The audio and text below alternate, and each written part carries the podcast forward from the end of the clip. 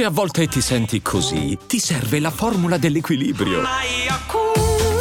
Yakult Balance, venti miliardi di probiotici L C S più la vitamina D per ossa e muscoli. Fino al secondo game del terzo set, Novak Djokovic e Carlos Alcaraz stavano offrendo al mondo uno spettacolo di tennis formidabile. Poi l'imprevisto, l'imponderabile, che toglie dalle mani di un pubblico in delirio uno spettacolo fantastico ma rimasto a metà. Tutto quanto accaduto prima, durante e dopo quel momento sfortunato nel nuovo episodio di Slice.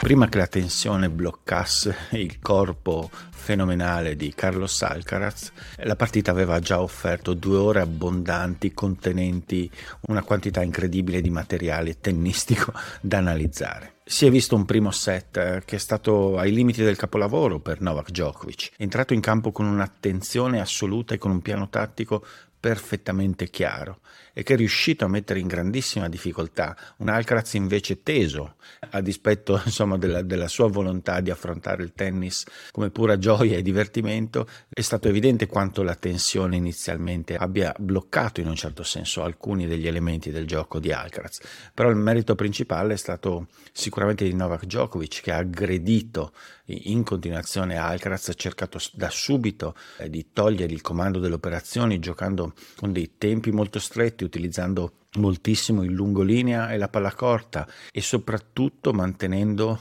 una concentrazione, una continuità e, un, e una presa sulla partita che hanno risottolineato un'altra volta quanta sia la forza di questo campione, in grado eh, nel momento più importante del torneo, nonostante eh, una forma tutt'altro che perfetta fino a quel momento lì, di elevare ulteriormente la qualità del suo gioco. Djokovic nel primo set ha profuso uno sforzo enorme, lo si vedeva anche in un volto estremamente affaticato, segnato eh, sicuramente anche dal, da, da, dalle richieste atletiche e fisiche di quanto la partita gli proponeva, ma probabilmente anche proprio per una, per una fatica mentale, per la necessità di avere una continuità di attenzione massima. Ed infatti nel secondo set Alcaraz mano a mano ha cominciato a, a dare dei segnali diversi e a dare l'impressione di prendere gioco dopo gioco in mano eh, diciamo le redini dell'incontro, sfruttando sicuramente un innalzamento del suo livello di gioco, fattosi un po' più sciolto, più aggressivo, più risoluto, ma soprattutto per un calo evidente di un Djokovic che stava cominciando ad accusare la, una fatica complessiva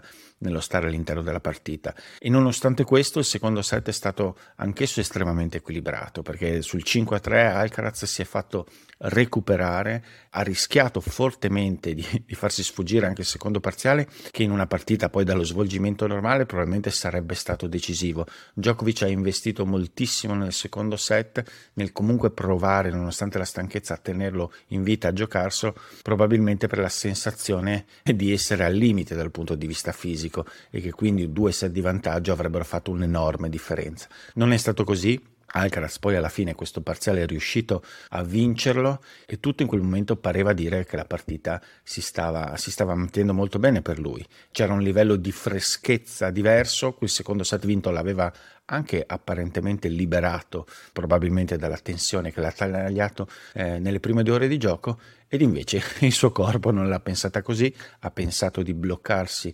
completamente a livello muscolare veramente d'improvviso nel secondo gioco del terzo set, e la partita in quel momento è finita. Si è protratta ancora per un paio di set in cui Alcaraz si è trascinato, probabilmente sperando che questi crampi se ne andassero, ma non c'è stato nulla da fare. Djokovic ha mantenuto ovviamente la, la concentrazione al per non farsi confondere da una situazione che è sempre un po' complessa per un tennista, vedere un avversario menomato dall'altra parte della rete e però comunque dover giocare ancora un paio d'ore a un livello decente, perché comunque Alcaraz qualcosa in campo riusciva a fare. Uno spettacolo grandioso, è rimasto uno spettacolo a metà, non importa, ha detto molte cose sulla grandezza di questi due tennisti che semplicemente sono in una fase completamente diversa della loro carriera e della loro maturazione. Prima di passare alla seconda semifinale, permettetemi però una notazione tecnica eh, per sottolineare ulteriormente la grandezza comunque della prestazione di Djokovic. Djokovic ha servito in modo incredibile nelle due ore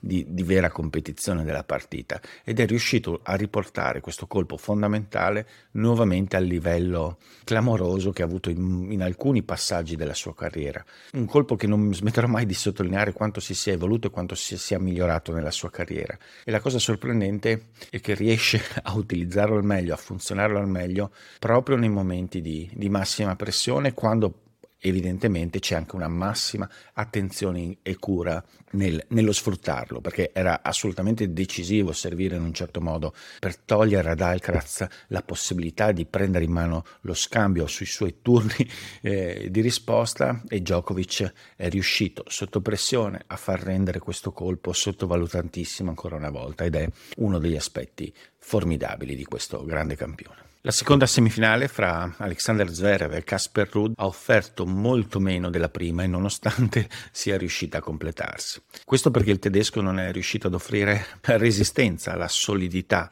alla granitica solidità di Casper Ruud, che in maniera sorprendente ma nemmeno troppo conferma almeno il risultato dell'anno scorso, raggiungendo la seconda finale consecutiva a Roland Garros e la terza negli ultimi cinque slam completati. Insomma, qualcosa che dovrebbe far tacere chi, chi scredita il giocatore norvegese, che rimane un tennista non particolarmente appariscente per quanto riguarda la spettacolarità del gioco che riesce ad offrire, ma che quando parliamo di, di, di rendimento puro a livello slam, ma non solo, a livello alto in generale, nell'ultimo anno e mezzo sta, sta offrendo qualcosa di assoluto. Ieri ha dominato l'incontro grazie a questo dritto cresciuto man mano a mano in questi mesi e tornato al livello dell'anno scorso, con cui ha, ha distrutto sulla diagonale destra un, uno Zverev a corto di idee eh, e con pochissima qualità esecutiva. Nel prepartito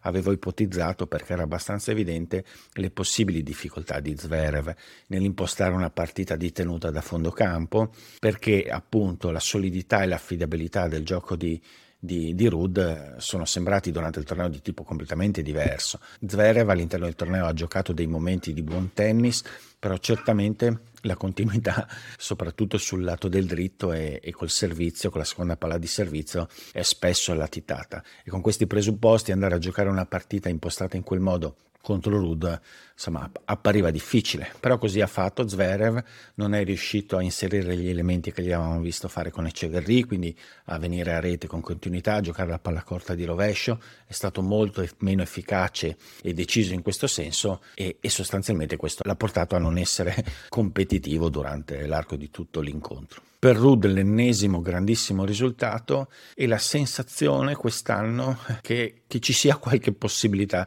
in più rispetto all'anno passato, se non altro di entrare eh, nella finale con l'idea di potersela giocare e di offrire un po' di competitività. L'anno scorso non c'era riuscito, era stato completamente sopraffatto da Nadal. Contro Alcaraz agli U S Open aveva mostrato al contrario dei segnali decisamente diversi, arrivando anche non così lontano dalla, dalla possibilità di vincerlo quello U S Open. Forse adesso, anche se l'avversario rimane eh, ovviamente proibitivo, eh, c'è ancora più consapevolezza per poter entrare e cercare di dare, se non altro, il massimo di quanto a disposizione.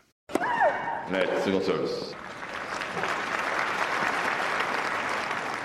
quindici love. Analizzerò meglio domani quanto potrà accadere nella, nella finale maschile, e in quel momento analizzerò l'esito della finale femminile fra Iga Swiatek e Karolína Muchová. Una finale ovviamente che ha una favorita ben definita, che è la polacca, se non altro per il curriculum eh, e, le, e i suoi trascorsi al Roland Garros, e che però vede in Muchová eh, una potenziale protagonista, perché Muchová, come con Sabalenka, seppur opponendosi a un'avversaria dalle caratteristiche diverse, ha gli strumenti, ha la varietà di gioco per poter mettere in difficoltà una campionessa come Swiatek. Certamente le verrà offerto qualcosa di diverso nell'interpretazione delle sue potenziali soluzioni, perché Swiatek offre una solidità di tipo diverso rispetto a Sabalenka, una stabilità nel gioco di tipo diverso. Certamente offre anche una potenza pura minore, e quindi anche un rischio di venire travolte inferiore all'interno dello scambio. Muchová insomma avrà più tempo per manovrare, ma probabilmente dovrà avere anche più pazienza di conseguenza per vedere funzionare i suoi strumenti, che sono sempre quelli di mettere in campo la maggior quantità possibile di tennis eh, e quindi di togliere ritmo, di togliere prevedibilità eh, al tennis di Swiatek, che, che comunque in alcune fasi del gioco in maniera differente, ma può avere delle difficoltà come Sabalenka. Non è a suo agio nei pressi della rete, eh, può avere dei problemi nella gestione di tagli e situazioni, cambi di ritmo diversi. Eh, insomma, Muchová ha delle possibilità, eh, soprattutto se saprà eh, giocare la partita in modo sfrontato anche dal punto di vista eh, dell'approccio e magari mettere qualche dubbio nella testa di Swiatek. Semplicemente dovrà innalzare, come anche normale che sia in una finale a questo livello, ulteriormente eh, la qualità del suo, del suo meraviglioso tennis. E adesso un bel caffè finito. Perché rischiare di rimanere senza caffè quando puoi abbonarti a Caffè Borbone? Prezzi vantaggiosi, costi di spedizione inclusi, tante possibilità di personalizzazione e l'abbonamento lo sospendi quando vuoi. Decidi tu la frequenza, la qualità, scegli tra le cialde e capsule compatibili e crea il tuo mix di gusti e miscele. Mai più senza caffè con l'abbonamento Caffè Borbone. Tutte le info su caffè borbone punto com.